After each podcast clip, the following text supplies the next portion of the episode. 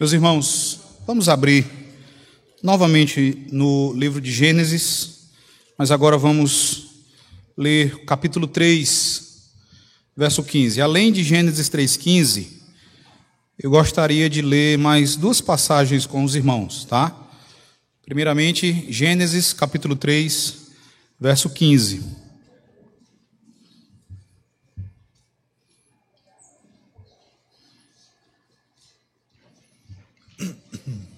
Vamos ler todos juntos. Diz assim: Porém, inimizade entre ti e a mulher, entre a tua descendência e o seu descendente, este te ferirá a cabeça e tu lhe ferirás o calcanhar. Abra também a sua Bíblia em Isaías, capítulo 42, versículo 6. Isaías 42,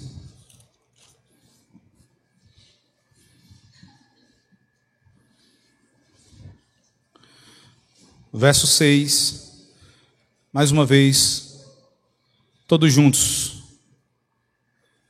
Eu, o Senhor, te chamei em justiça, tomar-te-ei pela mão e te guardarei, e te farei mediador da aliança com o povo e luz para os gentios. Para finalizar, Evangelho de Mateus, capítulo 26.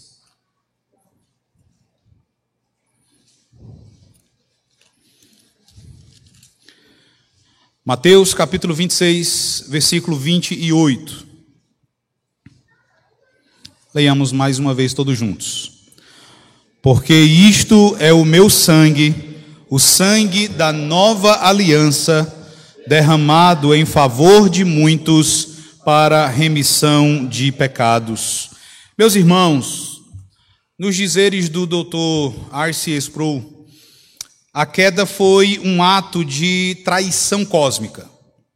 Quando ele fala da queda, ele vai dizer que ali no jardim do Éden, os nossos primeiros pais cometeram um ato de traição cósmica, porque eles violaram o governo legítimo de Deus e insultaram a glória e a perfeição infinitas do Senhor.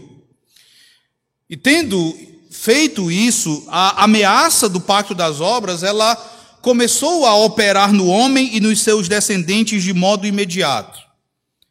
É verdade que Adão não morreu instantaneamente, ele não morreu ah, fisicamente de modo instantâneo, mas imediatamente ele morreu espiritualmente, e mesmo a morte física, mesmo a decrepitude, mesmo a enfermidade, essas coisas passaram a operar em seu corpo do momento da desobediência em diante. Então a morte física era apenas uma questão de tempo para que ela se concretizasse. O Éden, o habitat humano, ele também não era mais agradável ao homem. A criação se tornou inóspita. A criação passou a produzir espinhos e fez com que o sustento do homem agora fosse obtido a duras penas. Os conflitos, eles também passaram a caracterizar os nossos relacionamentos interpessoais. Conflitos entre marido e mulher, irmão e irmão. O conflito mais fundamental entre o homem e o Senhor. Então nós vemos que a quebra do pacto, ela trouxe consequências inimagináveis para o homem. E a pior delas, sem sombra de dúvidas, foi a alienação de Deus, a expulsão do jardim do Éden, a perda da comunhão com o Senhor Deus. Eu menciono estas coisas para que os irmãos percebam que em tudo isto nós temos um cenário extremamente desolador. Mas aí vem uma expressão que Paulo usa lá em Efésios 2 e eu amo essa expressão. Ali no começo, no início do capítulo 2, quando Paulo diz que nós estávamos mortos em nossos delitos e pecados, que nós andávamos segundo o príncipe, né, segundo a, a, vontade do príncipe da potestade do ar, segundo o curso deste mundo, nós fazíamos a vontade da carne dos pensamentos, nós éramos por natureza filhos da ira como os demais. Logo em seguida, Paulo vai dizer: mais Deus. Mais Deus. O cenário, depois da quebra do pacto das obras, era um cenário, sim, desolador, desesperador. Mas Deus não abandonou o homem. Ele não desamparou a obra das suas mãos. Irmãos, tivesse Deus simplesmente executado o seu juízo, tivesse Deus simplesmente nos condenado eternamente, ele agiria com plena justiça. Uma vez que nós o ofendemos em Adão. Mas uma vez que Deus é rico em misericórdia, ele foi servido em fazer uma segunda aliança, um segundo pacto com os seres humanos. Nós chamamos esse segundo pacto de pacto da graça. E a nossa confissão de fé, no capítulo 7 e no parágrafo 3, ela fala desse pacto dizendo o seguinte: O homem, tendo se tornado, pela sua queda, incapaz de ter vida por meio desse pacto das obras, o Senhor dignou-se a fazer um segundo pacto, geralmente chamado o pacto da graça. Nesse pacto, ele livremente oferece aos pecadores a vida e a salvação por Jesus Cristo, exigindo daqueles a fé neste para que sejam salvos, e prometendo dar a todos os que estão ordenados para a vida o seu Santo Espírito para dispô-los e habilitá-los a crer. Então, este segundo pacto agora é o assunto da nossa exposição. E o nosso primeiro ponto, irmãos, é por que pacto da graça? Nós vimos porque o primeiro pacto foi chamado de pacto das obras. Então nós também precisamos entender a razão pela qual este segundo pacto é denominado de o pacto da graça. E ele vai receber esse nome também em virtude do seu princípio operacional. Então, se no pacto das obras o princípio operacional era a obediência pessoal perfeita e perpétua do homem, agora no pacto da graça, o princípio operacional precisa ser outro que não as obras. Pois agora o pacto é feito com o homem pecador. Quando o primeiro pacto foi feito com o homem, o homem ainda não havia caído em pecado. Tá? Deus estabeleceu o pacto das obras com Adão, enquanto Adão ainda se encontrava em seu estado de justiça original. Mas agora, desde a queda, o homem se encontra manchado pela culpa. Ele se encontra corrompido em todas as suas faculdades. Então, por esse motivo, o princípio operacional desse segundo pacto, ele não pode ser as obras, mas é a graça. Dada a condição do homem depois da queda, irmãos, o Senhor vai fazer um novo pacto de natureza graciosa. A graça, ela reside em que agora é outra pessoa, é um substituto, quem vai cumprir as obrigações do pacto das obras, e você, você vai apenas receber gratuitamente o fruto do penoso trabalho do seu substituto. Então você recebe pela graça o que outro, a grande custo pessoal, vai ter de fazer. Esse substituto, ele necessitará substituir o homem pecador também no pagamento pela lei do pacto das obras que fora quebrada. Antes de cumprir a lei do pacto das obras, o substituto ele também deverá, ou além de cumprir a lei do pacto das obras, ele também vai precisar receber a penalidade pela quebra da lei no lugar do homem pecador. Lembre que antes da queda, o homem, ele não tinha vida eterna, mas ele não era alguém caído, ele não necessitava de salvação. Agora, depois da queda, ele não apenas não possui a vida eterna, como ele também se encontra necessitado de salvação. Então, aquele que assume o pacto das obras, ele vai precisar obedecer à lei, a fim de que aqueles a quem ele representa recebam a vida eterna, mas ele também vai precisar se submeter à penalidade da lei para que aqueles a quem ele representa sejam salvos da condenação. Então, o princípio operacional desse segundo pacto é a graça. Você não vai trabalhar, você não vai obedecer para ser salvo, você não vai obedecer para herdar a vida eterna. Você vai precisar obedecer a lei, ela vai continuar tendo o seu lugar na vida do ser humano, ela vai ter o seu lugar na vida cristã, mas você vai obedecer porque, não para. A lei tem o seu lugar na vida do salvo como uma demonstração de gratidão ao grande benefício que ele recebeu das mãos do mediador do pacto da graça. Nós obedecemos à lei, a lei ela permanece importante na vida cristã, mas nós obedecemos porque fomos redimidos, porque fomos agraciados com o fruto do penoso trabalho do nosso substituto. Tudo agora é pela graça. E quais são, irmãos, as partes contratantes do pacto da graça? Veja, uh, eu disse há pouco que agora o pacto da graça ele é estabelecido com o homem pecador. Mas é bom a gente entender quem é esse homem pecador com quem o pacto da graça é estabelecido, porque não é o homem no, uh, de modo geral, não é o pecador indistintamente. Uh, Herman Witsius vai dizer que no pacto da graça as partes contra, contratantes são Deus e o pecador eleito. Então, de acordo com ele, aqueles com quem Deus estabelece o pacto da graça são considerados de três formas: primeiro, como pecadores como miseráveis e perdidos em si mesmos, não podendo ser restaurados por seus próprios esforços ou por qualquer outro poder criado. São considerados também como eleitos de Deus para a graça e a glória, de acordo com a sua mais absoluta boa vontade, e dessa forma apontados como herdeiros da vida eterna. E em terceiro lugar, eles são considerados como aqueles por quem Cristo se engajou e fez satisfação. Então, as partes contratantes do pacto da graça são Deus, de um lado, e o pecador eleito em Cristo, o pecador por quem Cristo morreu, do outro lado. Não é o pecador aí indistintamente. Não são todas as pessoas. São pessoas de todas as tribos, línguas, povos e nações, eleitas desde antes da fundação do mundo e redimidas na plenitude do tempo. Se você observar o nosso catecismo maior de Westminster. O nosso catecismo ele parece fazer uma junção do pacto da redenção, do pacto das obras e do pacto da graça em uma só declaração quando ele responde à pergunta 31. A pergunta 31 do nosso catecismo diz assim: Com quem foi feito o pacto da graça? E a resposta é: O pacto da graça foi feito com Cristo como o segundo Adão e nele com todos os eleitos como sua semente. O catecismo menciona aqui Cristo como segundo Adão, então a ideia é que ele é aquele que representa os eleitos nesse segundo pacto. Na eternidade passada, quando o pacto da redenção foi estabelecido, ele foi apontado como fiador do pacto da graça.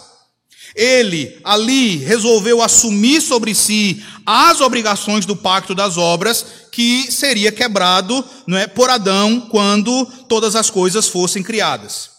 E os méritos da obra de Cristo são aplicados sobre os eleitos por ele representados.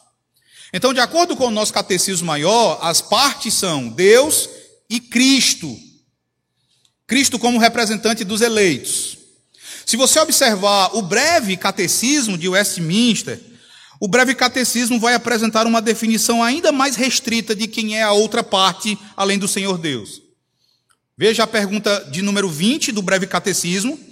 A pergunta que diz: Deixou Deus todo o gênero humano perecer no estado de pecado e miséria?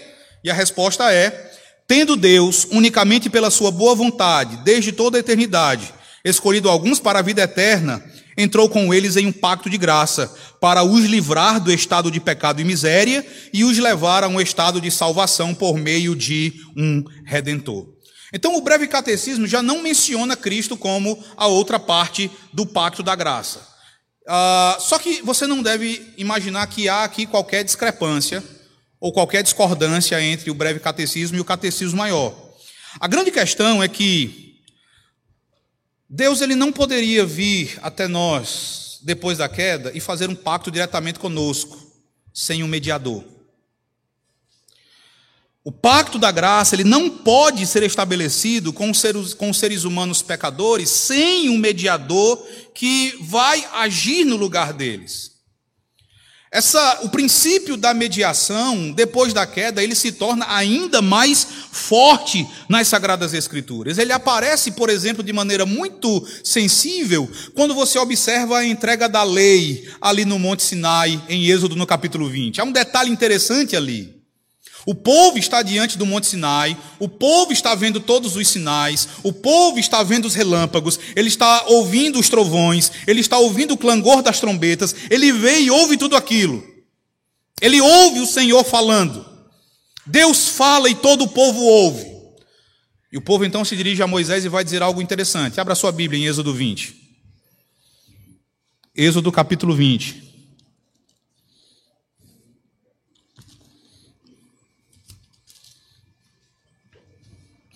A partir do verso 18.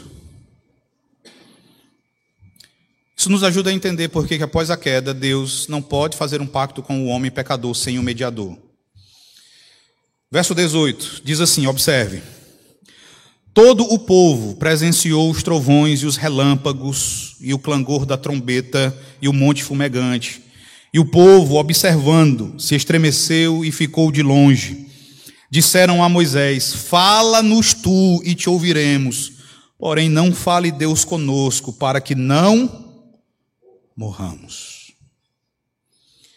Sem um mediador, não há possibilidade de pacto nem graça. Sem um mediador, o que resta é morte.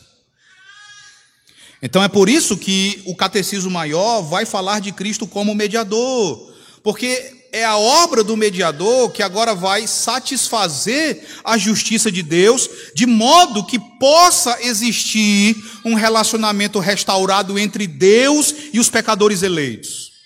Meus irmãos, existe um íntimo relacionamento entre Jesus Cristo, o mediador, e os pecadores eleitos que são representados por ele.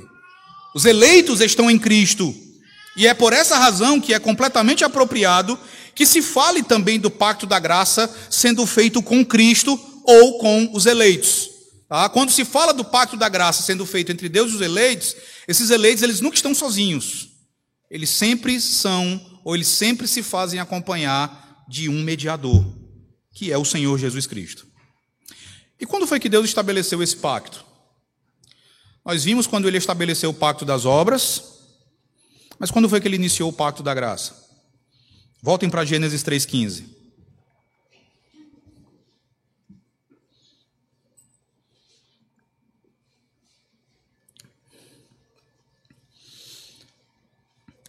Gênesis 3,15, meus irmãos, é apontado como o texto que nos mostra o estabelecimento do pacto da graça. Gênesis 3,15 e os versículos seguintes. Tá? O texto diz assim: eu vou ler novamente. Porém, inimizade entre ti e a mulher, entre a tua descendência e o seu descendente. Este te ferirá a cabeça e tu lhe ferirás o calcanhar. Nós conhecemos esse texto como o proto-evangelho. É o primeiro momento né, em que ah, o evangelho é anunciado aos nossos pais logo depois da queda. E veja que é também aqui, nesse momento, que vai acontecer o primeiro derramamento de sangue.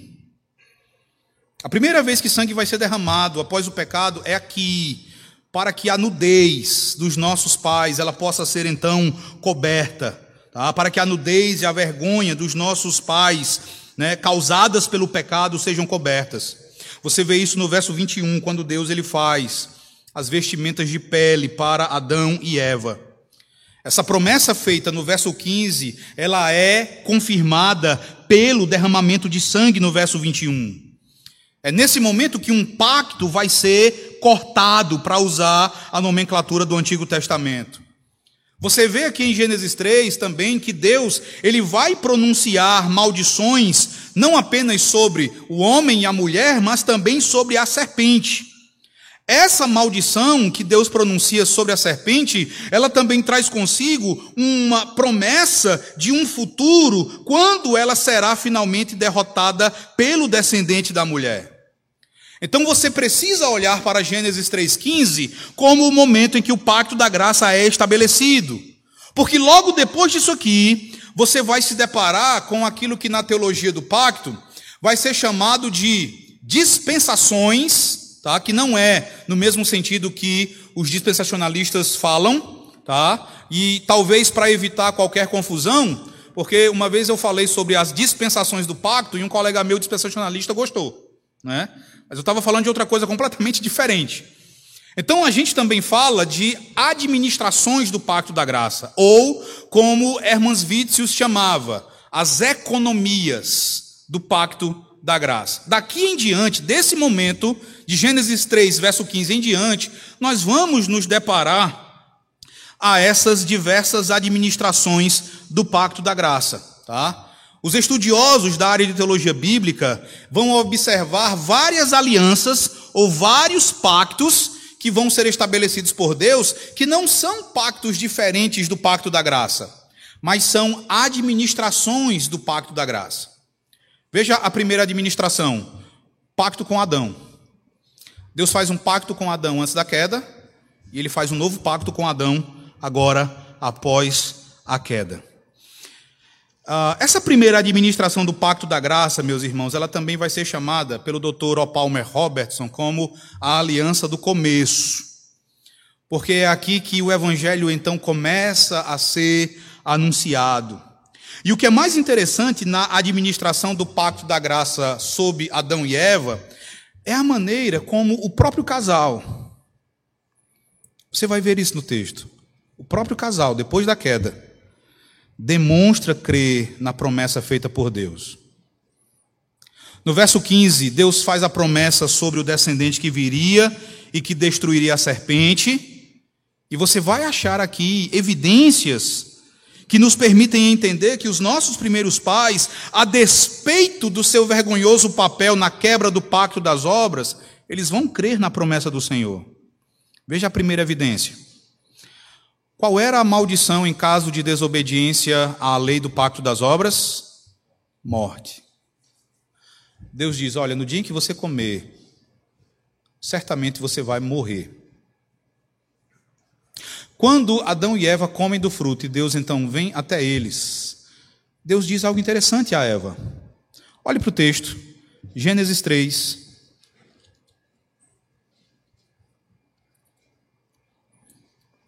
Gênesis 3, verso 16. Logo depois da promessa, Deus se dirige à mulher e diz assim: Multiplicarei sobremodo os sofrimentos da tua gravidez, em meio de dores darás à luz filhos. Veja, a consequência da quebra da lei do pacto das obras é a morte. Mas a vida vai continuar. Vocês vão morrer. A morte já opera no corpo de vocês. Mas não vai acabar. A vida vai continuar. A vida vai continuar a ser gerada. Você ainda vai dar à luz filhos.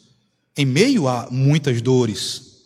Como consequência do pecado, você vai sofrer muitíssimo ao dar à luz, mas a vida, ela vai continuar. E aí você olha agora para o verso 20 de Gênesis 3. Adão crê.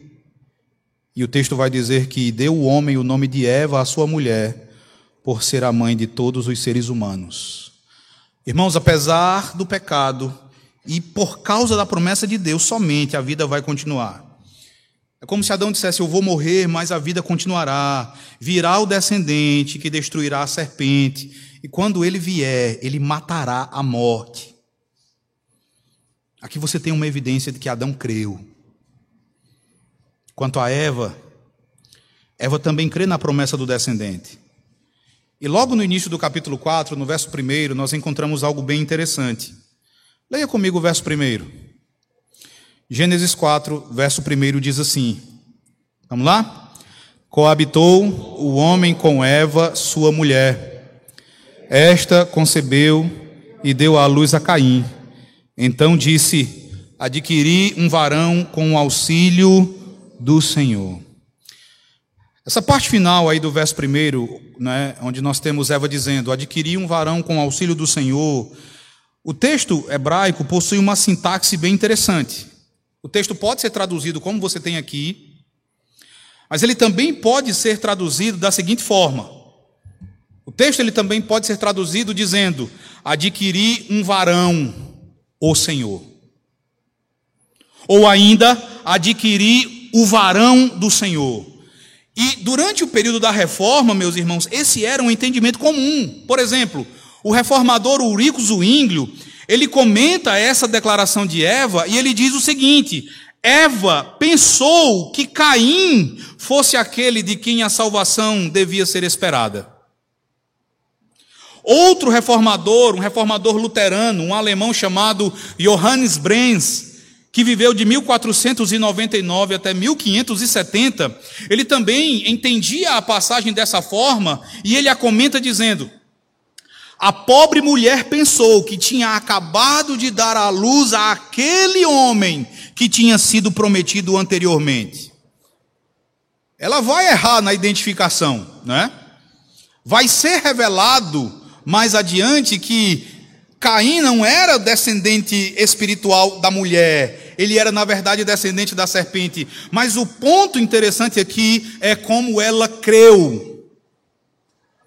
Deus promete que virá um descendente dela que destruirá a serpente.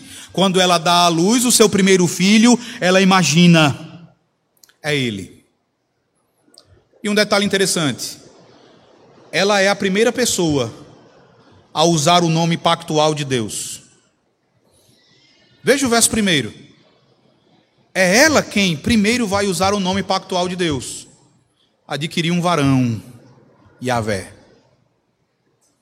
Ela usa o nome pactual e esse uso é uma evidência de fé nela. Então aqui você também tem os nossos primeiros pais já debaixo do pacto da graça. É interessante como o texto de Gênesis aponta para a fé dos nossos primeiros pais nas promessas pactuais do Senhor. A segunda administração do pacto da graça, irmãos, é o pacto feito com Noé. Vá para o capítulo 6 de Gênesis. O pacto com Noé ele também vai ser conhecido como a aliança noaica ou como o doutor Palmer Robertson chama, a aliança da preservação, porque logo depois do dilúvio, Deus promete a Noé que ele vai preservar aquilo que ele criou, ele não mais destruirá a sua criação por meio de água. Gênesis 6, verso 18.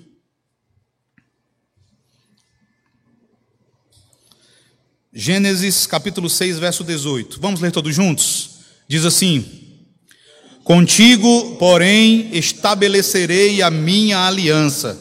Entrarás na arca, tu e teus filhos, e tua mulher, e as mulheres de teus filhos. Vá para o capítulo 9, versículos 8 e 9. Gênesis 9, verso 8 e verso 9. A aliança é anunciada aí no capítulo 6, e no capítulo 9 ela é então formalmente estabelecida pelo Senhor. Gênesis 9, verso 8 e verso 9, diz assim: leiamos. Disse também Deus a Noé e seus filhos: Eis que estabeleço a minha aliança convosco e com a vossa descendência. Veja, aqui você não tem uma aliança diferente. Deus não está aqui estabelecendo uma aliança, um pacto inteiramente novo. Observe, tanto no capítulo 6, verso 18, como aqui no capítulo 9, que a palavra estabelecer, o verbo traduzido como estabelecer, ele é usado, só que um detalhe interessante sobre esse verbo é que ele também pode ser traduzido como confirmarei ou ratificarei a minha aliança. Isso indica que não se trata de uma aliança completamente nova e diferente. Mas aqui você tem, na verdade, a reafirmação de uma aliança já em voga, de uma aliança já estabelecida. Um estudioso do Antigo Testamento chamado Miles Van Pelt, ele vai dizer que quando um novo pacto, novo em absoluto, quando ele é feito, normalmente o texto fala de cortar um pacto. Mas quando a intenção é confirmar um relacionamento pactual prévio ou já existente, o verbo empregado é o mesmo que aparece em Gênesis capítulo 6, verso 18. Então, literalmente, o texto vai dizer: o Senhor está dizendo, eu confirmarei com vocês a minha aliança, eu ratificarei com vocês a minha aliança. O que você tem aqui é o Senhor reafirmando a aliança da graça estabelecida ainda ali no Éden com os nossos primeiros pais. E um detalhe interessante, irmãos, uh, nessa aliança com Noé, é o símbolo, é o sinal da aliança. Tá? Você vai ver muitas vezes as pessoas dizendo assim: nós dizemos, né? Quando um arco-íris surge, nós sempre dizemos: olha, o símbolo da aliança de Deus com Noé. E de fato era um arco-íris. Mas aí no capítulo 9, veja como esse arco, né, como o arco-íris é chamado. Verso 16 partir do verso 14, na verdade. Leiam comigo, diz assim: Sucederá que quando eu trouxer nuvens sobre a terra, e nelas aparecer o arco, verso 16: o arco estará nas nuvens, vê-lo-ei e me lembrarei da aliança eterna entre Deus e todos os seres viventes de toda a carne que há sobre a terra. Veja, ele não é chamado aqui de o arco-íris, como nós o chamamos. É simplesmente o arco. E o termo usado aqui, meus irmãos, é o termo para aquela arma. É o termo para o arco, enquanto arma. O arco, ele não está mais apontado para a terra. Ele está apontado para os céus. Aqui você tem uma declaração de Deus, que Ele é quem vai tomar sobre si a penalidade do pecado. O arco está apontado para Ele. O pecado vai continuar existindo aqui. É certo que o ser humano, depois do pecado, ele não foi, depois do dilúvio, ele não foi glorificado, ele continua pecando, ele vai pecar. Mas dessa vez, Deus diz que ele receberá em si a flechada. Isso já aponta para aquilo que seria feito na cruz do Calvário. E aqui você tem a razão pela qual o pacto com Noé, ele é uma administração do pacto da graça. Para que nós vivamos, então é o filho de Deus quem recebe o golpe da lei, quem recebe o golpe do arco. Terceira administração do pacto da graça, irmãos, é o pacto com Abraão. A aliança é anunciada no capítulo 12, ela vai ser reafirmada no capítulo 15 e ela vai ser então uh, confirmada no capítulo 17. Então, nós temos também a aliança com Abraão, ou o pacto abraâmico, ou ainda a aliança da promessa, porque agora ela se concentra na promessa de um descendente. E esse pacto com Abraão, meus irmãos, ele também é cheio de detalhes extraordinários. Eu quero destacar, abra sua Bíblia no, no capítulo 17 de Gênesis. Eu quero destacar apenas um desses detalhes aqui, não é, nessa, nesse breve levantamento das administrações da Aliança da Graça. O detalhe diz respeito à inclusão dos descendentes de Abraão como beneficiários do pacto.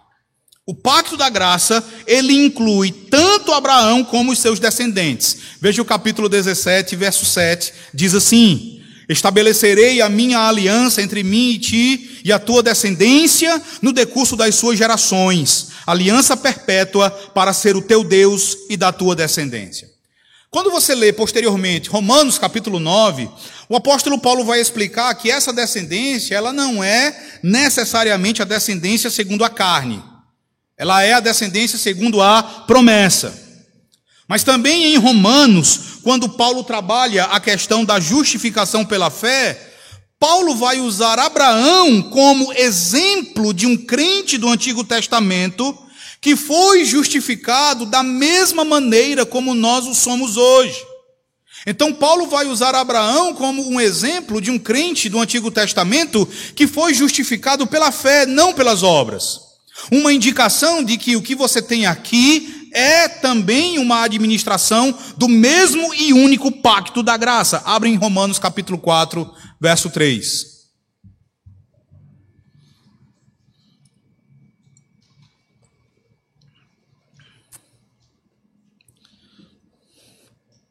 Romanos 4, 3, todos juntos. Diz assim: Pois que diz a Escritura? Abraão creu em Deus e paradigma para os crentes da época do Novo Testamento significa dizer que Abraão também estava sob o pacto da graça. Então, meus irmãos, nesse caso, não apenas naquela época, mas hoje também a nossa descendência está incluída entre aqueles com quem Deus estabeleceu o pacto da graça. A nossa descendência, ela não está fora. Os judeus da época de Cristo, quando a nova aliança ela foi então consumada, eles aguardavam desde há muito tempo o cumprimento das promessas feitas a Abraão. Eles estavam habituados aos seus filhos receberem o sinal da aliança, o sinal do pacto. E aí você tem hoje um grupo, na, verdade não hoje, mas já há bastante tempo, você tem alguns irmãos, um grupo de teólogos que vão dizer que o sinal da aliança não deve ser aplicado aos filhos dos crentes hoje, uma vez que nós estamos na nova aliança. Tente imaginar como um judeu que aguardava ansiosamente pelo cumprimento das promessas feitas a Abraão, como um judeu receberia essa mudança na aliança se a partir da vinda de Cristo os seus filhos não mais recebessem o sinal do pacto. Eles estranhariam. Mas se a nova aliança ela confirma as promessas feitas a Abraão, significa que os descendentes eles continuam incluídos. Eles continuam recebendo o sinal da aliança. O que vai nos mostrar que a aliança que hoje nós temos, que o Senhor estabeleceu conosco e com os nossos filhos, é exatamente a mesma aliança que ele estabeleceu lá atrás com Abraão e com os filhos de Abraão. Uma mesma aliança que naquela época foi simplesmente administrada de outra forma, mas em sua substância e essência, a mesma e única aliança da graça. A quarta administração do pacto da graça que você vai encontrar é o que é conhecido como o pacto mosaico ou o pacto da lei. Esse pacto ele vai ser estabelecido a partir de Êxodo, capítulo 19, quando o povo de Deus se reúne diante dele no Monte Sinai. Então, a partir de Êxodo 19, você tem o estabelecimento do pacto mosaico. E me permitam aqui é, trazer para vocês uma discussão que existe em nosso meio, no meio ah, reformado. Existe um, uma grande discussão, um grande debate entre teólogos reformados a respeito da exata natureza do pacto mosaico.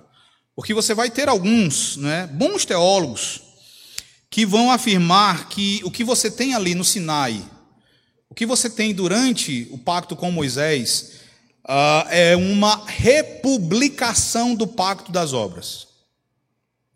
É como se ali no Sinai Deus tivesse republicado o pacto das obras e dado a Israel é, um novo pacto das obras para que o povo vivesse a partir da sua obediência. Então, essa teoria ela é defendida hoje principalmente pelo corpo docente do Seminário Teológico de Westminster, mas o da Califórnia, tá? na cidade de Escondido. E um desses teólogos que defende a teoria da republicação do Pacto das Obras no Sinai é o conhecido Dr. Michael Horton. Só que a posição majoritária é que você não tem nenhum tipo de republicação das obras tá, no pacto que Deus estabeleceu com Israel no Monte Sinai. O que você tem é sim uma administração do pacto da graça, e que é um pacto da graça, fica claro quando você lê o prefácio dos Dez Mandamentos. Abra no capítulo 20 de Êxodo.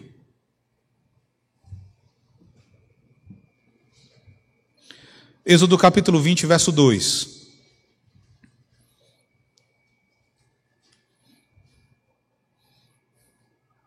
Leia comigo.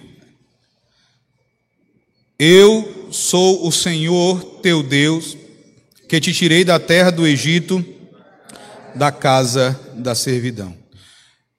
Veja que antes de entregar a lei, antes de entregar os mandamentos ao povo, Deus primeiro lembra ao povo como não é, o Senhor o redimiu, como o Senhor antes foi gracioso para com Israel.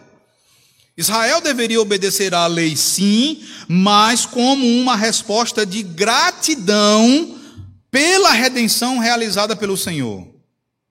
Então aqui você tem o princípio de graça. Deus graciosamente salvou Israel. A obediência agora, ela não é para que Israel viva, não é pelas suas obras, mas é uma obediência que é uma resposta à, à redenção.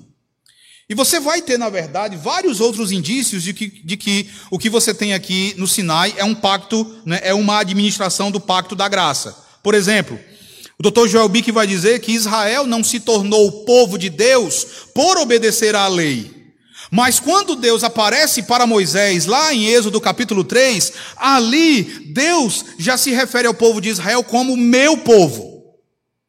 Você vê isso em Êxodo 3, verso 7, verso 10, também no capítulo 5 e no verso 1. Então, antes de Israel obedecer Israel já é chamado de meu povo pelo Senhor. Outra razão é que Deus redimiu Israel como um ato de compaixão e fidelidade por causa da promessa que havia feito a Abraão. Não por nada que Israel tivesse feito ou viesse a fazer, mas porque havia prometido a Abraão que libertaria o seu povo. Em terceiro lugar, o Senhor deu a lei a Israel como seu povo pactual, que já havia recebido a sua misericórdia pactual e redenção nacional. Quando Deus revela os dez mandamentos, cinco vezes Deus vai chamar a si mesmo de o Senhor teu Deus. Ele já é o Deus de Israel antes da outorga da lei. E ele é o Deus de Israel justamente em virtude do pacto com Abraão. A lei também é apresentada como um dom de amor. Porque a lei vai revelar a sabedoria e a retidão que levariam um povo obediente ao desfrute pleno da sua herança. Então você vai ter várias razões aqui que vão deixar claro, meus amados irmãos, que no Sinai você continua observando o pacto das obras sendo administrado pelo Senhor Deus. Você não tem uma republicação do pacto das obras, tá? Você tem na verdade o pacto da graça. Se eu falei o pacto das obras, deletem, tá? Então aqui você tem uma administração do pacto da graça. Outro detalhe é que o contexto do pacto mosaico é o pacto com Abraão. Voltem para Êxodo 3. Êxodo 3, quando Deus ordena que Moisés volte até o povo de Israel, verso 14 e verso 15. Verso 15, veja como o Senhor se identifica. Ele se identifica como o Senhor, no caso Yahvé, o Deus de vossos pais, o Deus de Abraão, o Deus de Isaac e o Deus de Jacó. Então, o pano de fundo do pacto feito com Israel é a promessa feita aos patriarcas, iniciando ali por Abraão. É tanto que no pacto mosaico, Deus não vai adicionar um novo sinal. O sinal do pacto mosaico vai ser o mesmo sinal do pacto feito com Abraão. A circuncisão, ela continua nesse período desempenhando o papel de sinal da aliança. Na verdade, você vai observar que a Páscoa, ela passa a ser um sinal da aliança, ela vai ser celebrada anualmente, tá? Mas mesmo isso é adicionado não às custas do sinal anterior. O sinal anterior permanece exatamente para que você perceba a ligação entre o pacto com Abraão e o pacto feito agora com Israel enquanto nação. Então, irmãos, as promessas do pacto abraâmico vão fornecer o ímpeto histórico para a libertação do povo de Deus da escravidão egípcia e a instituição do pacto mosaico. Tá? E aí nós chegamos à quinta administração do pacto da graça, que é o pacto com Davi. Esse pacto, meus irmãos, ele é a última administração do pacto da graça no Antigo Testamento. Ele também é conhecido como a aliança do reino porque o foco agora é na promessa de um rei, tá? A importância do pacto com Davi está em que ele consolida as promessas feitas nas administrações pactuais anteriores, mas ele agora vai antecipar a expectativa e a esperança pela vinda do grande rei de Israel. E você vai encontrar esse pacto sendo estabelecido em 2 Samuel capítulo 7. Abra lá a sua Bíblia. 2 Samuel, capítulo 7. Veja o verso 11 e o verso 12.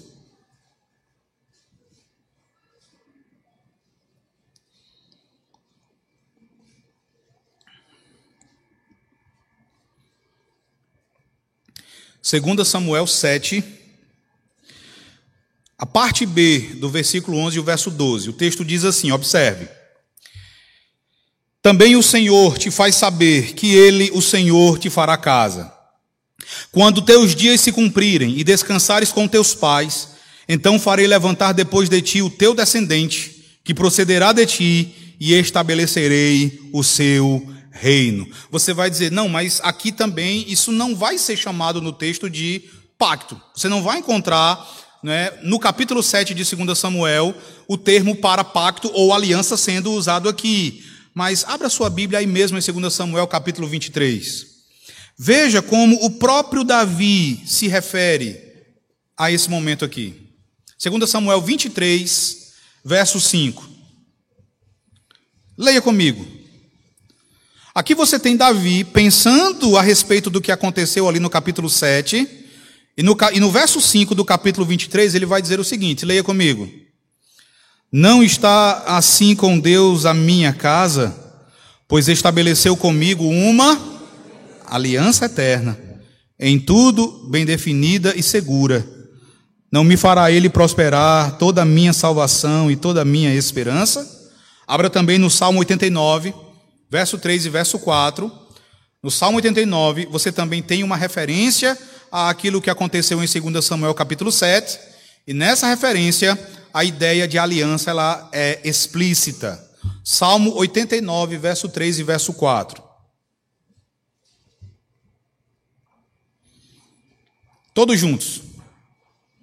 Fiz aliança com o meu escolhido e jurei a Davi, meu servo, para sempre estabelecerei a tua posteridade e firmarei o teu trono de geração em geração. Veja, é uma referência a 2 Samuel 7.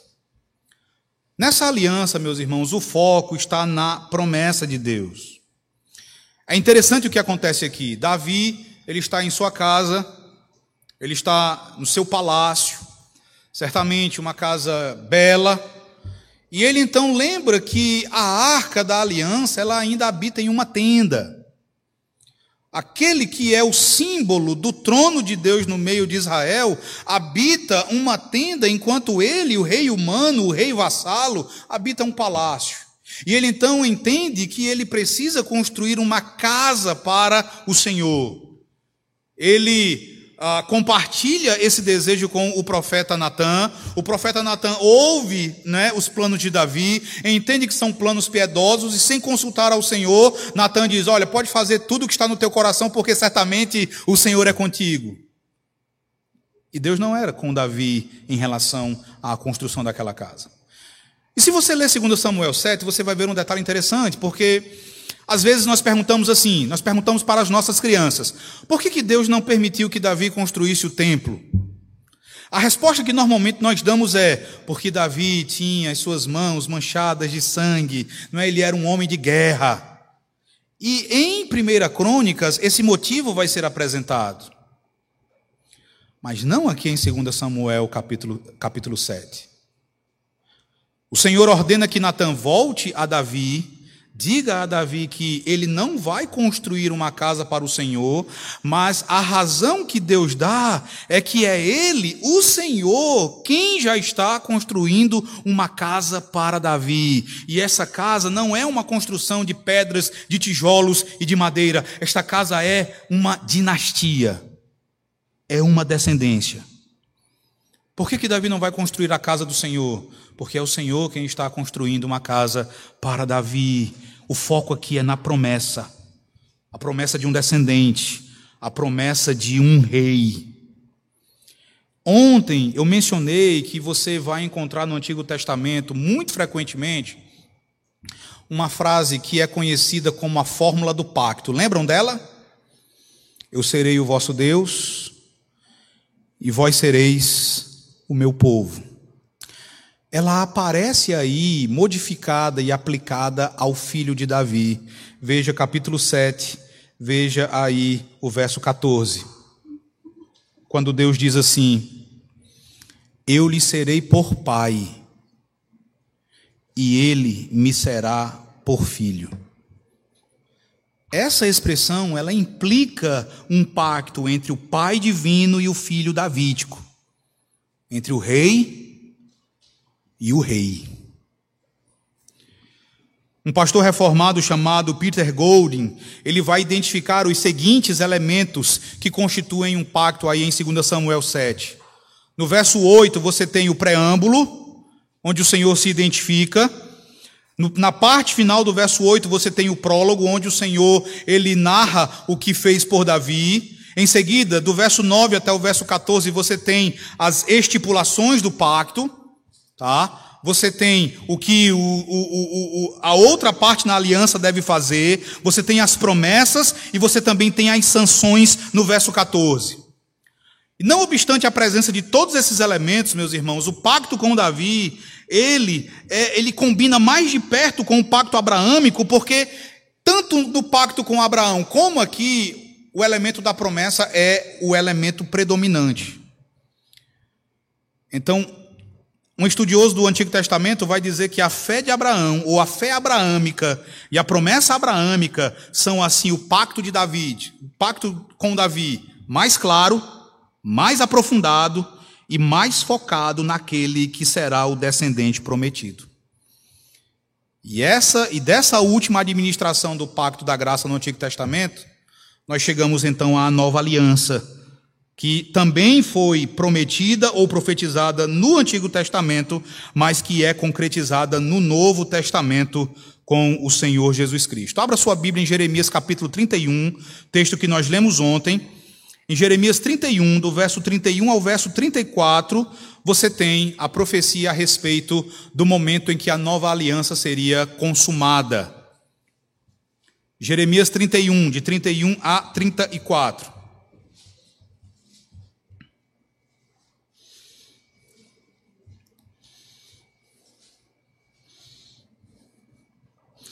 Eu vou ler, é um, é um texto longo, então acompanhe. O texto diz assim. Eis aí vem dias, diz o Senhor, em que firmarei nova aliança com a casa de Israel e com a casa de Judá. Não conforme a aliança que fiz com os seus pais no dia em que os tomei pela mão para os tirar da terra do Egito. Porquanto eles anularam a minha aliança, não obstante eu os haver desposado, diz o Senhor. Porque esta é a aliança que firmarei com a casa de Israel depois daqueles dias, diz o Senhor. Na mente lhes imprimirei as minhas leis, também no coração lhes inscreverei. Eu serei o seu Deus e eles serão o meu povo. Não ensinará jamais cada um ao seu próximo, nem cada um ao seu irmão, dizendo: Conhece ao Senhor, porque todos me conhecerão, desde o menor até ao maior deles, diz o Senhor. Pois perdoarei as suas iniquidades e dos seus pecados jamais me lembrarei. Essa aliança profetizada aqui, ela vai ser confirmada pela morte de Jesus Cristo na cruz do Calvário. Ela vai ser formalmente ratificada pelo sangue. E é por esse motivo que o autor aos Hebreus, ele vai chamar essa aliança de testamento. Porque a herança ela é concedida aos beneficiários a partir da morte de Cristo. Quando você lê Hebreus capítulo 8, do verso 8 ao verso 12, você vê o autor citando a profecia de Jeremias para dizer que ela se cumprira em Cristo. Então, quando o Senhor vem e derrama o seu sangue na cruz do Calvário, a nova aliança é consumada.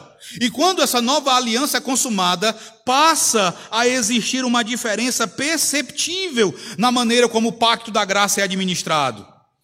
Nós não devemos esperar mais nenhuma nova administração do pacto. Desde o Antigo Testamento, irmãos, o pacto da graça, ele vai ser administrado por meio de tipos, por meio de símbolos, por meio de cerimônias que apontavam para a vinda de Jesus Cristo. Mas uma vez que ele veio e uma vez que ele consumou a sua obra redentora, todos esses símbolos, todos aqueles tipos perderam a sua utilidade. O pacto da graça, ele continua sendo administrado, mas agora essa administração, ela não é mais sangrenta, ela não é mais tipológica. Você não tem mais necessidade de derramar né, sangue continuamente, não há mais nenhuma necessidade de sacrifícios serem apresentados na igreja o único sacrifício, o sacrifício perfeito e definitivo já foi apresentado e é por ele que vivemos. E com isso, os sinais e os selos também vão mudar. A circuncisão sai de cena e o que entra em cena agora é o batismo. A Páscoa, ela também caduca e o que passa a vigorar agora é a ceia do Senhor. É altamente significativo que Jesus está reunido ali com os discípulos para celebrar a Páscoa. Ele celebra a Páscoa com os discípulos, mas ordena que dali em diante eles celebrem a ceia. Eles relembrem Não aquilo que aconteceu em Êxodo capítulo 12, mas relembrem o que aconteceria dali a algumas horas na cruz do Calvário. Essas são as administrações da Aliança da Graça. Não são pactos diferentes. Nós temos a mesma aliança da graça administrada de acordo com as fases da história da redenção. E, meus irmãos, é louvável perceber que hoje em dia a teologia do pacto ela tem se tornado ainda mais conhecida e cada vez mais popular. Não obstante, em muitos lugares nós temos visto versões alternativas da teologia do pacto, elas têm sido adotadas e elas têm gerado certa confusão. Por exemplo, uma boa parte dos irmãos batistas hoje passou a subscrever a Confissão de Fé Batista de 1689. Essa confissão de fé, ela é praticamente uma cópia da nossa confissão de fé de Westminster. Mas quando ela trata da, dos sacramentos e quando ela trata do pacto de Deus com o homem, ela vai fazer uma alteração estranha. Ela vai concordar com a nossa confissão de fé quando ela diz que Deus salva todas as pessoas ao longo da história através de um pacto de graça enraizado na eterna transação pactual entre Deus o Pai e Deus o Filho. Mas ela vai é aqui, é aqui que ela vai mudar. Ela também vai dizer que o pacto da graça, ele não vai começar no Antigo Testamento. O pacto da graça, de acordo com essa confissão, começa apenas no Novo Testamento com a morte de Cristo. Ela não vê a antiga aliança, a aliança mosaica e a nova aliança como duas administrações do mesmo pacto da graça, como nós vemos. Para eles, a aliança, a aliança da graça é só da morte de Cristo para cá. Isso possui algumas implicações inclusive para a maneira como nossos filhos são enxergados, né, como eles são vistos em relação à membresia da igreja. E um detalhe muito importante, irmãos, que precisa ser percebido por nós, é que sim, o autor aos Hebreus fala da nova aliança em oposição à antiga aliança. Mas quando ele faz isso, ele não está anulando a aliança mosaica por inteiro, ele está apenas anulando as cerimônias. Mas a lei, ela permanece, por exemplo. A mediação, a necessidade de um mediador, ela permanece. A única coisa que caduca são as cerimônias, mas o significado delas permanece até os dias de hoje. Então nós precisamos ter bastante cuidado com aquilo que muitas vezes nós ah, falamos ou aquilo que nós ah, expomos como sendo teologia do pacto. Há muita coisa aí sendo apresentada como teologia do pacto que não condiz com aquilo que historicamente foi confessado pela teologia reformada. E alterações que aparentemente são alterações sem importância possuem implicações terríveis para os nossos filhos, por exemplo. Eu vi, só para vocês terem uma ideia, dias atrás, eu vi um pastor que subscreve essa confissão foi perguntado a ele naquelas caixinhas do Instagram por que, que uh, ele cria que crianças não deveriam ser batizadas. Ele é pai. E a resposta que ele deu foi: porque ímpios não devem receber o sinal da aliança.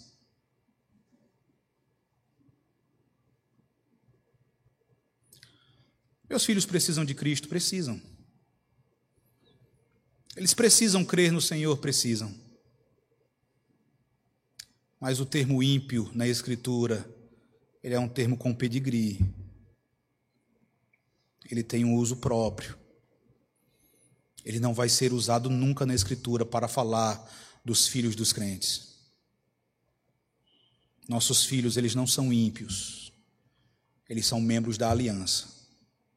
É isso que tem sido ensinado historicamente como teologia do pacto. E nós precisamos reafirmar isso. Isso nos leva, meus irmãos, ao papel de Jesus Cristo no pacto da graça. Um assunto extremamente importante relacionado ao pacto da graça é o papel exercido pelo Senhor Jesus Cristo.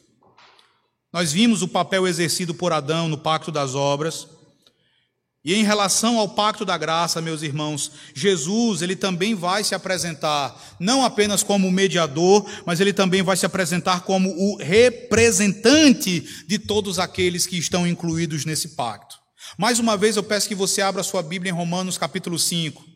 Você vai ver agora, do verso 12 até o verso 21, como Paulo vai colocar lado a lado as ações de Adão e as ações de Jesus Cristo, e como essas ações, bem como as consequências dessas ações, foram imputadas às pessoas representadas por cada um deles. Veja no verso 14, como o apóstolo Paulo diz que Adão, o primeiro Adão, o Adão lá do Éden, prefigurava ao Senhor Jesus Cristo. Como ele prefigurava o Senhor. Verso 14 de Romanos 5. Leia comigo. Vamos lá?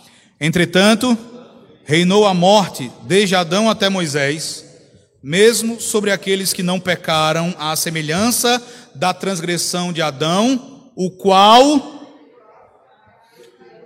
o qual prefigurava aquele que havia de vir. Veja esse verbo prefigurava.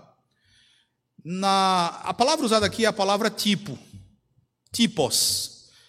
Volta e meia você ouve alguém dizendo assim: olha, Fulano era tipo de Cristo. No Antigo Testamento, né, Cicrano era tipo de Cristo. É a ideia, a ideia aqui é de alguém que aponta para outra pessoa. O que Paulo está dizendo aqui é que Adão, desde o Antigo Testamento, ele tinha a função de apontar, de prefigurar o Senhor Jesus Cristo. Com a queda, Jesus ele vai se revelar como o segundo Adão, que obedece como Adão deveria ter obedecido e cuja justiça, em vez da morte, é imputada sobre aqueles que são por ele representados. Paulo fala sobre isso aí mesmo no capítulo 5, veja o verso 17. Paulo diz: Veja quando ele diz que muito mais os que recebem a abundância da graça e o dom da justiça reinarão em vida por meio de um só. Por meio de quem?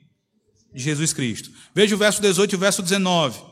Paulo vai dizer que por um só ato de justiça veio a graça sobre todos os homens para a justificação que dá vida. Porque, como pela desobediência de um só homem, muitos se tornaram pecadores, assim também, por meio da obediência de um só, muitos se tornarão justos. O que Adão é para o pacto das obras, Jesus é para o pacto da graça. O que ele fez é imputado a você, é considerado como tendo sido feito por você. É por isso que você não pode espernear para reclamar da imputação em Adão. Porque há uma segunda imputação, e nessa, ou por essa, é que você vive. Houve um puritano chamado Thomas Goodwin. Ele escreveu uma obra né, intitulada Cristo exibido, né, o Cristo né, demonstrado. Nessa obra, ele vai, ah, ele tem o objetivo de nos ajudar a entender como Adão e Jesus foram os cabeças federais de toda a humanidade. E ele vai usar uma ilustração interessante. Ele vai falar de Adão e de Jesus como dois gigantes. Ele compara Adão e Jesus, é, ele fala deles como se eles fossem dois gigantes, cada um deles possuindo um cinto com milhões de ganchos. E Thomas Goodwin vai dizer que toda a humanidade está pendurada nos cintos desses dois gigantes. Aqueles que se encontram no cinto de Adão se encontram ainda sob o pacto das obras, tendo herdado a culpa de Adão, enquanto que aqueles que se encontram pendurados no cinto de Jesus Cristo estão no pacto da graça e são representados por ele, herdando a obediência dele. Aqui você pode ver o motivo de o pacto das obras não ter sido abirrogado pelo Senhor Deus, mas continuar em pleno vigor. Porque para que os eleitos pudessem ser salvos, o pacto das obras precisava ser cumprido integralmente. A lei do pacto precisava ser obedecida.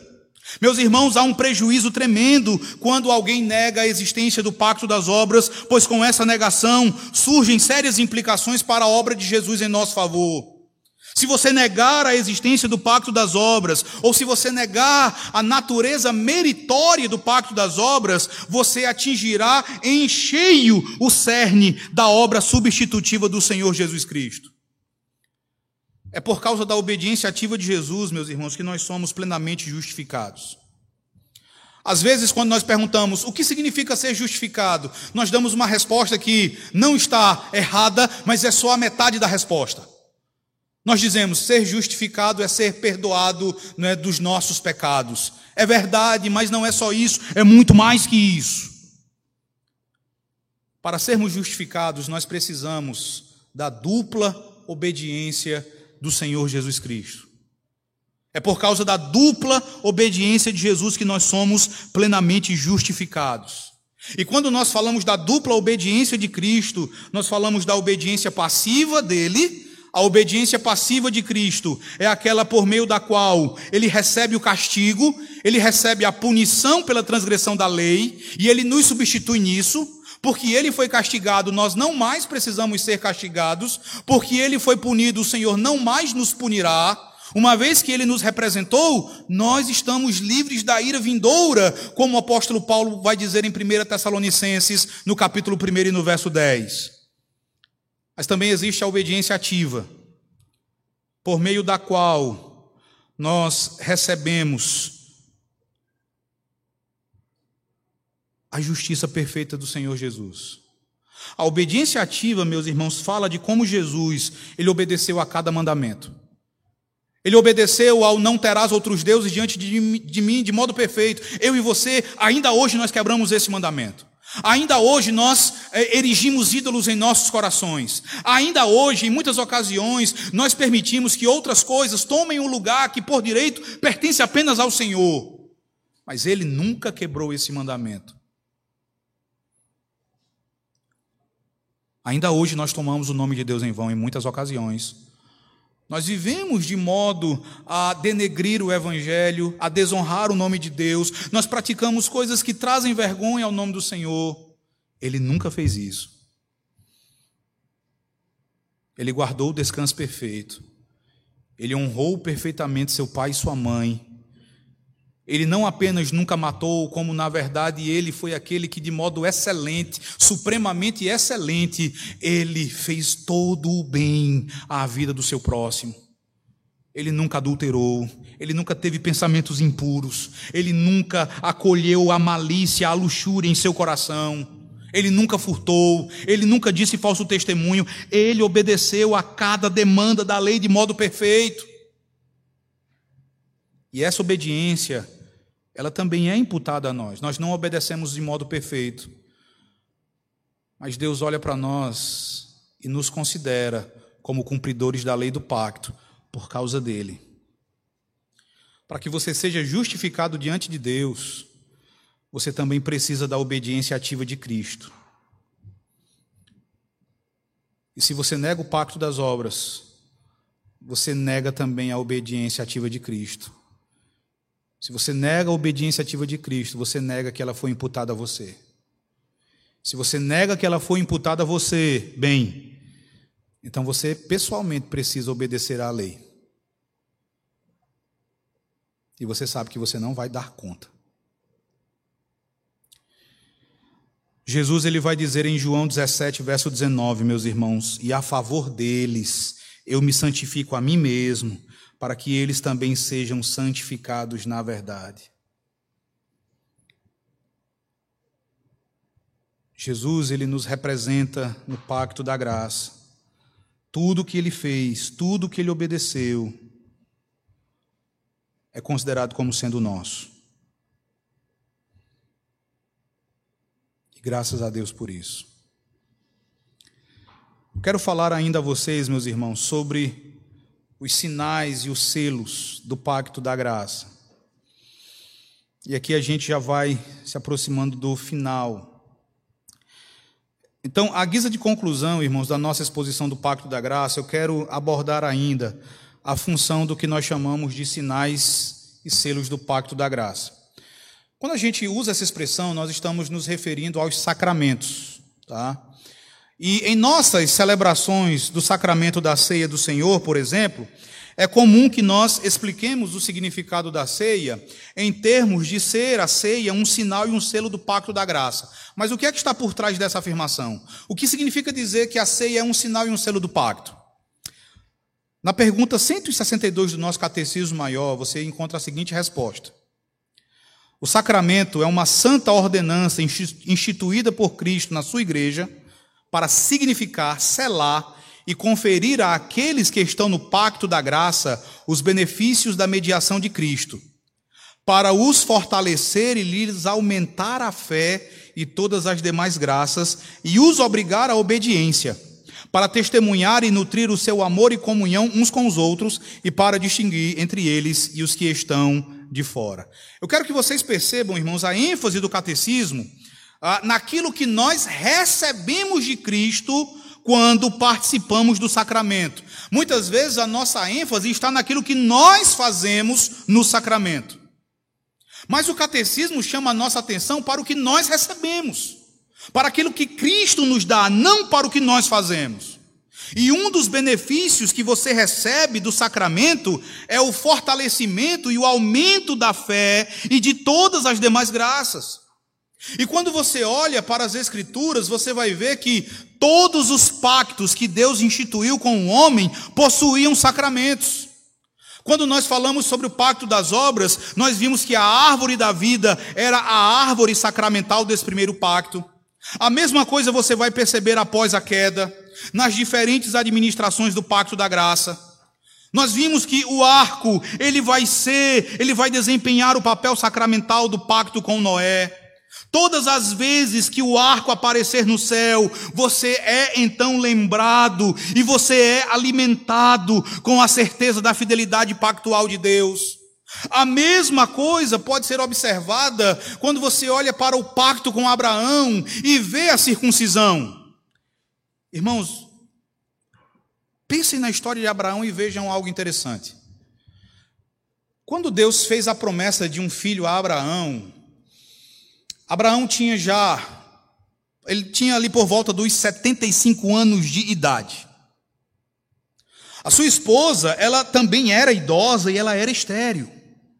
Então Deus chega para esse homem, que já tem 75 anos de idade, e Deus então promete um filho. Eu sou bem impaciente, sabe? Eu lembro, por exemplo, quando a minha mãe dizia, eu vou fazer isso para você, eu perguntava, é, é agora? E aí você tem aqui um homem com 75 anos de idade, Deus fez uma promessa de um filho, só que essa promessa não se cumpre imediatamente. Pelo menos 25 anos se passam para que a promessa se cumpra.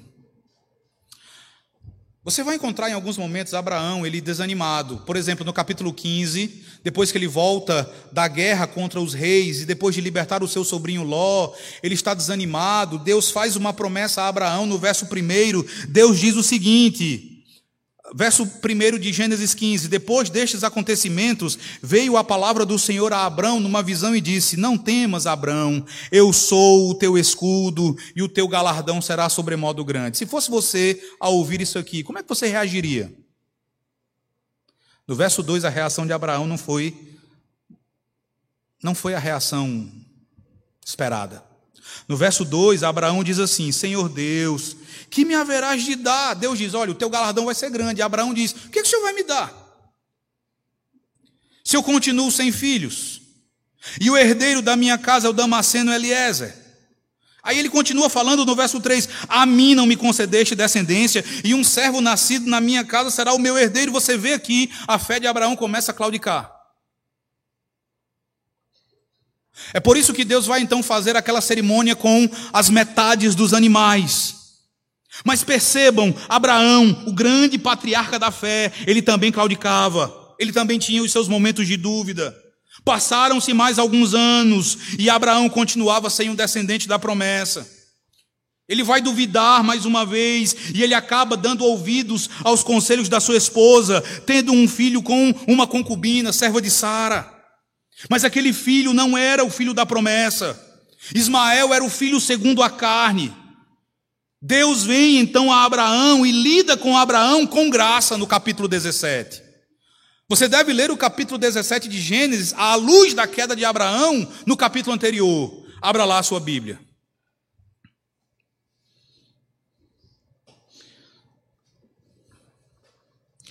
Capítulo 17, do verso 1 ao verso 5. Depois de tudo que foi narrado no capítulo 16, Deus vem a Abraão e diz assim, verso 1 de Gênesis 17: Quando atingiu Abraão a idade de 99 anos, apareceu-lhe o Senhor e disse-lhe: Eu sou o Deus Todo-Poderoso, anda na minha presença e ser perfeito. Farei uma aliança entre mim e ti e te multiplicarei extraordinariamente. Prostrou-se Abraão, rosto em terra, e Deus lhe falou: Quanto a mim, será contigo a minha aliança, serás pai de numerosas nações. Abraão já não será o teu nome, sim Abraão, porque por pai de numerosas nações te constituí. No verso 10, veja, além de mudar o nome de Abraão, Deus agora, agora, só agora é que ele adiciona um sinal ao pacto. Verso 10 diz assim: esta é a minha aliança que guardareis entre mim e vós e a tua descendência. Todo macho entre vós será circuncidado. Circuncidareis a carne do vosso prepúcio. Será isso por sinal de aliança entre mim e vós. Até aqui Abraão tinha claudicado várias vezes. Deus dá agora a ele um sinal visível da aliança. Porque, meus irmãos, aquela marca na carne seria o sinal. Abraão deveria andar não pelo que ele via, ele deveria andar pela fé, ele deveria andar pela sua fé em Deus. Mas Deus, em sua bondade, conhecendo a fraqueza de Abraão, ele adiciona um sinal visível para que Abraão pudesse olhar para aquele sinal, para que Abraão pudesse ver, e vendo, Abraão recordasse da promessa feita pelo Senhor. Deus adiciona ao seu pacto um sinal visível, justamente por causa da fraqueza de Abraão. Um sinal na própria carne, para que Abraão jamais esqueça da promessa divina. E leia a história de Abraão do capítulo 17, do capítulo 17 em diante. Ele muda. No capítulo 22, depois de Isaac nascido, quando Deus vem até ele e pede que Abraão ofereça Isaac como holocausto, o filho que ele demorou um século para ter, ele aquece, ele obedece, sem duvidar, e o autor aos Hebreus vai dizer: porque pela fé ele contemplava que Deus era poderoso para ressuscitar o seu filho. Aquele sinal da aliança foi o meio de graça que Deus usou para fortalecer o seu servo até então vacilante. Irmãos, é exatamente essa a função dos sacramentos do pacto da graça, dos sacramentos da nova aliança. Deus conhece a você, Deus conhece a mim. Como diz o salmista, ele conhece a nossa estrutura e ele sabe que nós somos pó. Ele conhece as nossas fraquezas, ele conhece a nossa inclinação para duvidarmos das suas promessas pactuais. Ele sabe que nós não vivemos como deveríamos viver. Nós não vivemos sempre por fé. Em muitos momentos nós vivemos por vista, e é por isso que ele também nos dá sinais visíveis do pacto da graça. É por esse motivo, irmãos, que além da pregação das Escrituras, além de vocês terem o seu pastor aqui neste púlpito pregando a palavra de Deus, domingo após domingo, Deus também dá a vocês cerimônias nas quais a palavra pactual dele é encenada para que vocês vejam a promessa, para que vocês vejam a palavra, e através daquilo que vocês veem, daquilo que vocês sentem, daquilo que vocês tocam, por meio daquilo que vocês comem e bebem, a fé de vocês seja fortalecida e a esperança em Cristo seja renovada. Para isso que servem os sacramentos. Quando você é batizado, o Senhor Jesus está dizendo: Ele é meu, Ele faz parte do meu povo, Ele está sendo separado do restante do mundo e Ele passa agora a fazer parte da minha igreja, porque eu o amei e entreguei a minha vida por Ele. Não é você quem primariamente faz alguma declaração. Olhem, eu me identifico com vocês, eu sou um com vocês, eu faço parte de vocês. É Cristo quem diz: Ele é meu. E agora ele passa a fazer parte do meu povo. É a mesma coisa quando você come e bebe na ceia do Senhor. Jesus diz: Quem comer a minha carne e beber o meu sangue tem a vida eterna, e eu ressuscitarei no último dia. Quem comer a minha carne e beber o meu sangue permanece em mim e eu nele. Apesar de João 6 não ser um texto exatamente sobre a ceia do Senhor, o princípio é válido. Quando você come do pão, você come com fé. E espiritualmente, o Espírito Santo faz você participante dos benefícios e dos méritos do Senhor Jesus Cristo. Então, quando você come, quando você bebe, Jesus diz que Ele tem comunhão com você. Você é dele. Ele é o teu Deus e você é povo dele. Os sacramentos, meus irmãos, são sinais visíveis dessa realidade. Eles são sinais do amor de Deus pela igreja. A nossa confissão de fé de Westminster, ela também fala dos sacramentos assim, quando ela diz que os sacramentos são santos sinais e selos do pacto da graça, imediatamente instituídos por Deus para representar Cristo e os seus benefícios e para confirmar o nosso interesse nele, bem como para fazer uma diferença visível entre os que pertencem à igreja e o restante do mundo e solenemente obrigá-los ao serviço de Deus em Cristo, segundo a sua palavra. Essa definição vai nos dizer, entre outras coisas, que Deus, Cristo, é o autor dos sacramentos da nova aliança. Ele os instituiu para serem observados na sua igreja. Então, eles nos falam dele. Eles nos falam da sua pessoa, da sua obra em nosso favor. E como tais, irmãos, eles significam e selam em nós tudo aquilo que Jesus, o descendente prometido, ao longo das várias administrações pactuais, aquilo que ele adquiriu por meio da sua obra redentora. Irmãos, quando nós observamos o pacto, quando nós estudamos o pacto, nós não nós não temos outra coisa a fazer senão bendizer o Senhor. Principalmente quando nós observamos o pacto da graça, porque se ele tivesse deixado toda a humanidade perecer, ele seria justo.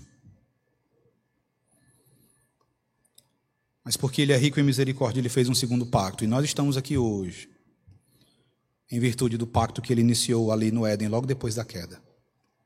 Então, meus irmãos, louvado seja o Deus do pacto. E que Ele continue a nos abençoar. Amém.